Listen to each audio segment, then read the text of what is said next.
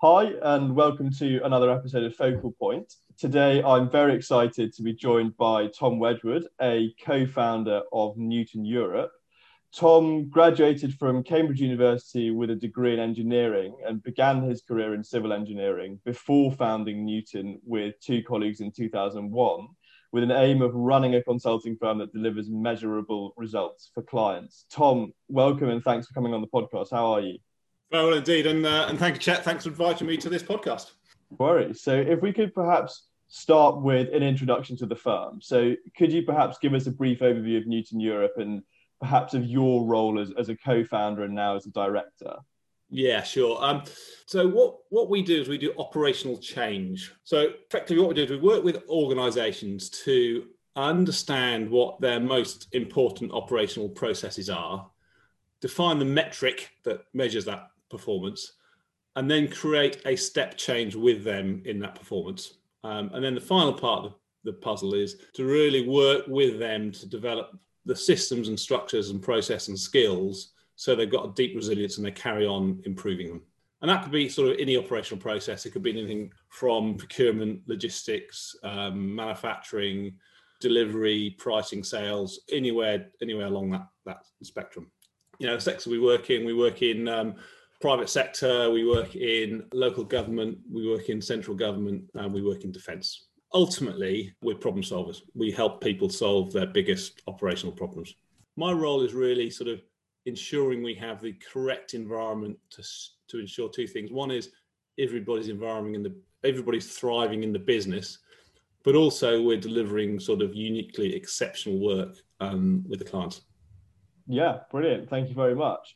And uh, you've, you've picked out a lot of things perhaps that, that Newton does specifically there. And I think our listeners will have perhaps differing levels of understanding of what it is that a consulting firm would actually do. So in practical terms, perhaps what are the key differences between Newton and other consulting firms that also claim to be problem solvers, perhaps on the strategy side?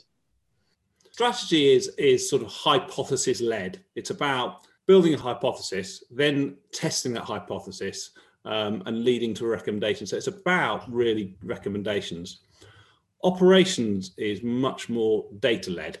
So it's about, you know, collecting the data and the facts um, and getting probably a more granular level of what needs to happen um, and putting a, you know, a, a more granular definition of how you take it forward. And that's really where, where we sit. Yeah, absolutely. So do your clients tend to enlist both the strategy consultancy and Newton, or does it tend to be just Newton, or does it depend on the project? It sort of depends on the on the project. I mean, one one thing that you see is that all strategy consultants tend to be working, going towards the um, implementation and operations consultancy, and you know, operations consultancies are moving towards strategy. So in many ways, the whole thing's all blending blending together. It's really whether the The, the client is looking at a support in that real granular bit of delivering the result um, rather than a sort of a, a report and recommendations. Mm, yeah, that's really interesting, actually. And I think you alluded there to perhaps some consulting firms broadening their range of services and, and some moving towards operations and some moving towards strategy. Is there a clear trend there in which the, the direction that the industry is moving in a whole as a whole? Do you think there's perhaps an overall shift towards operations or towards strategy, or do you just think it's different firms expanding their own service offerings? I think it's expanding the offerings, and it's probably more, as I said, more the, the sort of the end-to-end bit rather than people being pure strat houses or pure operations. I think it's it's a sort of, and it's the right thing, really, isn't it? Is that yeah. You know, The facts should, the fact and the operations should impact the strategy and vice versa. So probably, you know, the, one of the big changes in the last few years has been the, sort of the impact of digital and, and data. And yeah. so, you know, if you look at that, you know, you might have a strategy of going into A I or you know machine learning or you know the cloud or whatever that is, that is. That may be your strategy, but your the implementation tends to be much more the operations, which is you know. How do you design that system? How do you build that system? How do you make sure that system that system lands? And at any point along that sort of strategy to actually something landing, there are bits that could go wrong, and often it's sort of towards the end. It's sort of it's the it's the adoption of those systems Um, and people are still struggling with making sure that data and technology, you know, delivers a promise that it should be delivering. Yeah, no, that's interesting. So do you think that Newton itself as a firm in the future could perhaps expand more towards the strategy side as well as dealing with operations? Yeah, I think I think in terms of the operational strategy, I put it in, you know, in terms of, you know, how, how many how many plants we have, where they where they should be, what the, what the business should be doing, what's its pricing methodology. So the more that decisions are based on fact and data, the better those decisions are. Yeah. Um, so if you can find a way of of effectively boxing up that insight, making real, making hugely complex processes simple, so you can make some very easy decisions, those decisions will be better. Yeah. So it's effectively, it's about using all of that information to to help make make informed decisions. Great. Yeah, no, that's uh, that's really interesting. There are definitely some interesting insights there to the perhaps the future of the the consulting industry. Uh, I'd like to turn now to to Newton as a firm and perhaps what it's been through over the past few months and years. So starting with inevitably the pandemic, what yeah. kind of opportunities and, and challenges has Newton faced during the last few months as a result of the pandemic? A lot. I think that probably goes that goes for the rest of the country. So um, I sort of came up with that sort of the old Lenin quote that said, you know, there are decades where nothing happened, and there are a few weeks where decades happen. And yeah, and this has been so true of this period. So, and it's all that happened in phases, isn't it? When Boris made his announcement about the lockdown, I think there was just a sort of a shock that went across the whole country. Um, we were in, in, you know, we were in a bit of disbelief. We were probably pretty naive that we went into, into, into it so quickly. And for that first two weeks, it was just a case of, you know, how much how much of our client work is going to be is going to survive over the next the next week or two.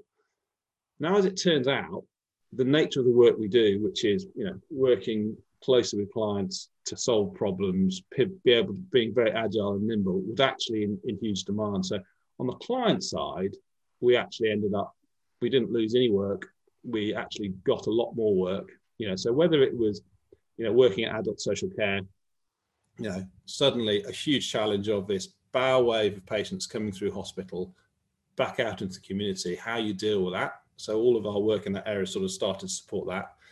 The big defence projects, you know, they can't stop because it's a pandemic. You know, it's a, it's a, you know, security of the realm is is more important than that. So that's got to keep going. So, and then all of the sort of huge amounts of things like, you know, building ventilators, building Nightingale hospitals, how you safeguard people. So the amount of challenges there. So on the work side, we actually ended up with far more work than we could do and demand for our work.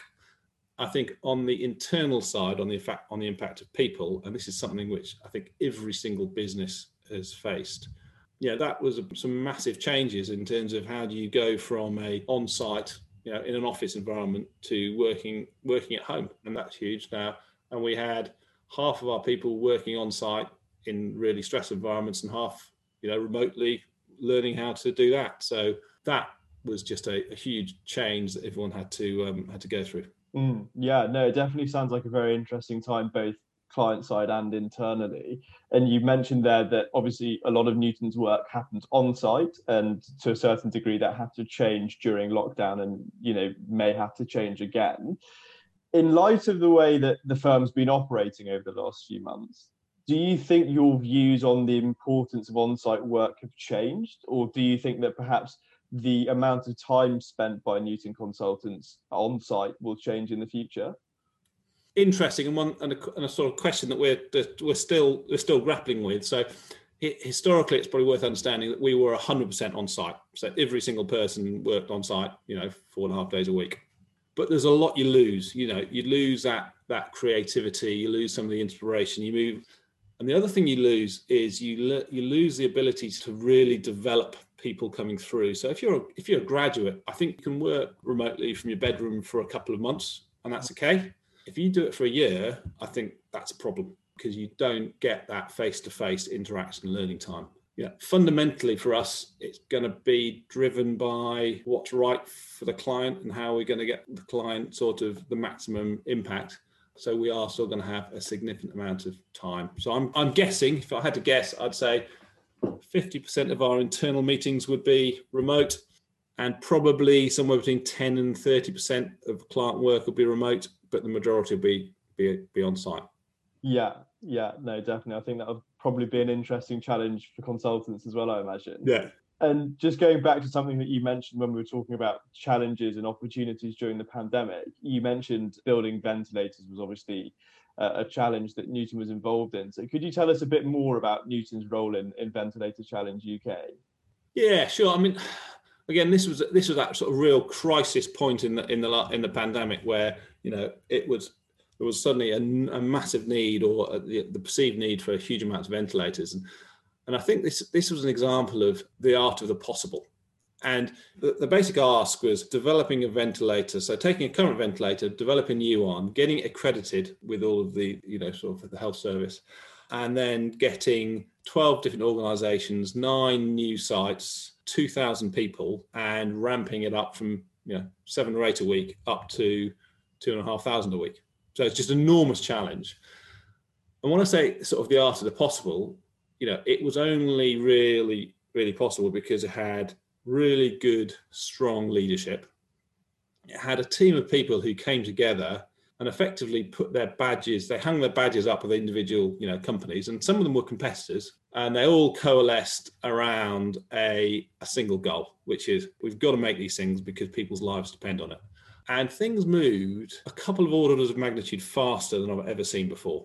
And at the heart of it was a really fast problem identification and solution problem system. So, you know, every company needs to have this as part of their central D N A, but this took it to another level. And the best example I've got is, I think, a Tuesday, sort of fairly early on, the consortium realized that one of their sites, um, one of the assembly sites, wasn't actually fit for purpose. And so they needed to find another site. So that happened about midday. Within an hour, the consortium got together and realised that among their hundreds of other sites that they had in there, you know, between them, none of them were fit for purpose. None of them could do this job. So they they went out and looked for another business and found another business with another site that could do it. By three o'clock, they'd contacted them and started talking about it. By the next morning, they got sign off from the cabinet office, so from central government, saying they could they could bring those people into the consortium. They brought them in by late morning, and by by lunchtime, they were on site at that new location, setting out that new site. So, you know, from an initial problem to a new site being signed off by the government and boots on the ground setting up a new line in twenty-four hours is the sort of thing that was happening all of the time. Yeah. And that just, you know, and you start looking at that, and across business, all of those processes that they were doing, we just got to learn from, because that was, um, it was awe-inspiring. Yeah, amazing, amazing. And obviously there, there are lots of different firms working in that consortium, and you mentioned some of those were competitors. How challenging was it for Newton and, and for other firms sort of involved to go from a situation where you might work alone or work with an individual client to working with a consortium that was trying to pool all of their resources? Purely from a sort of logistical point of view, how difficult was it to, to pool those resources? In this situation, I think it was very easy, and usually it's unbelievably difficult. But in this situation, it was really easy because of the nature of the burning bridge. You know, this is a national, a national crisis, a national pandemic, and people were just prepared to drop everything and help. Yeah, every cloud has a silver lining, but that was sort of one of the golden moments of the sort of the pandemic, was just, you know, the way that people went above and beyond to, to help out. Yeah, no, definitely. And obviously you mentioned that there were also a lot of learning opportunities for different members of the consortium, just given how quickly things moved and how impressive some of the achievements of that consortium were. So what do you, would you say are the most important lessons that Newton took from that and will perhaps take with it as a firm going forward? I think that singular focus and clarity from top to bottom of what the objective is, having all of those really well aligned. So whether you're somebody on an assembly line, you know, putting a ventilator together, or you're Graham Hoare at the top of it, making sure that the whole, that this huge machine is going in the right direction, you're all tied by this single pride and will and desire and passion to get these things working and out of the door. Mm. I think that's number one. I think number two is the absence of petty politics. was unbelievable. Um, so if you've got that alignment and you can get a bunch of people coming together with the right skill set and taking ownership for things and getting things done, then you move really, really fast. Um, yeah. And you know, that means that you need the humility to ask for help when you do need to help. You need a sort of a no blame culture. You need you need that sort of res- mutual respect culture. There's lots of sort of the culture of how that that worked was a it was almost a concentrated example of how the world should be, and it was, yeah. and it happened because it needed to happen at that point in time. And then in normal time, I think it's then understanding how we can pull out that concentrated what good looks like. Yes, yeah, no, I can imagine that that's sort of the challenge of it, is trying to to recreate that sort of urgency, I imagine, on on different projects. But no, it sounds like a really interesting thing to be involved with. Let's turn to your own career now. We've got a, a couple of minutes left. So obviously, before you founded Newton, you were working in engineering, and then you were sort of transitioned from being an employee to a founder, I suppose, when you took that leap to sort of start the firm. So what was your experience of that transition, going from sort of the security of being an employee to being an entrepreneur, being a founder, and how did you manage that transition? In some ways, it was quite, it seemed quite easy. I think I've always been a, a bit of a risk taker, so it didn't it didn't feel like, you know, a big a big dangerous moment. You know, the three of us, we had a sort of golden opportunity where we knew the impact we could have in a short period of time with a business. We had different and very complementary skill sets. Mm. We really got on very, very well uh, yeah. together. And we'd worked in consultancy long enough to know that there were some big things wrong with it. And we effectively, you know, whether it's naivety or um, or or I don't know, we we thought we could build something that was better. And we were going to build a whole thing about one fundamental principle, which is, yeah, it's all about delivering a result for the client. Yeah, brilliant. That no, that sounds sounds like a yeah a big leap. Um, but perhaps didn't necessarily feel as much as one at the time. I don't know. And and sort of going forward from that sort of initial step, how did you then go about winning your first clients? By making a lot of mistakes, by challenge, by, by taking risks. You know, the school of hard knocks. It was hard. It was fun. It was, you know, it's typical entrepreneur stuff. Our first client, you know, our first new client was a company called D M L. What they do is they is they refit the nuclear submarines for the Navy. Mm. Um, so the lead the lead for that effectively came from Kevin, who's one of the other founders. Kevin's dad drank in the pub with a bloke who knew an admiral, who knew the operations director of, you know, it was it was that vague. So, yeah. so we, had, we got a meeting with the ops director of D M L, and we knew nothing about submarines. You know, we were really good at sort of manufacturing, but we knew nothing about submarines. But we went along and we effectively asked him what his biggest problem was. And his biggest problem at the time was nuclear welders, very small, highly skilled group of people who all ha- also happened to be the most unionized bunch of people on the planet. So these guys were so unionized that they would They would typically go off sick on a Friday and come in on overtime on a Saturday, and nobody could do anything about it. So, so we we said, okay, we're going to get a twenty percent improvement in the welds per welder. We're going to increase that that output by twenty percent. And he took us on, and over the period of two months, we achieved that. We found a way to get a twenty percent increase in the welds per welder. Now, when we sold that, we didn't have a clue how we were going to do it, but we found a way to do it. And then at the end of that two months, we went on and said, right, what, what's your next biggest problem? And twenty years later, the whole defence industry work has come from that initial piece of work. And now it's thirty percent of our business. Yeah. Wow. So I think I think that's just a sort of the, the entrepreneurial drive of, you know, of, of just making things happen and having that right fire in the belly, which which is important. Yeah, no, that sounds fantastic. And I guess there'll be lots of L S E students who are listening to this who sort of are interested in the work that you've done in the past and would perhaps like to go on and do similar things in the future. So my last question to you would be, if you had to give one piece of advice to those students listening, perhaps who have just graduated or are about to graduate in the future, uh, what would it be? I think the first piece of advice I'd give people is don't panic.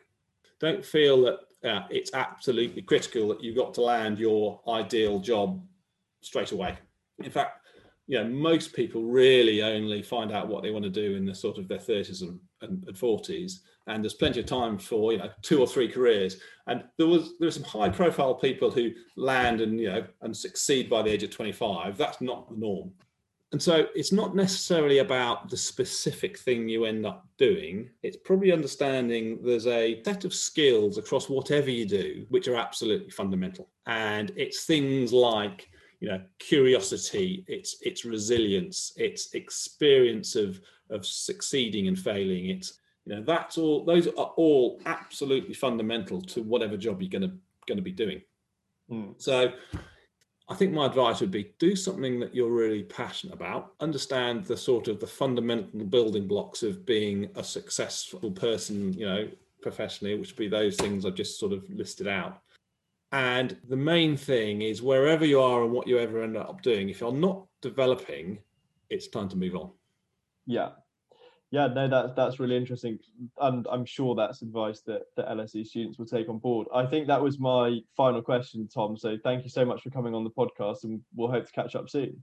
Real pleasure, Chet.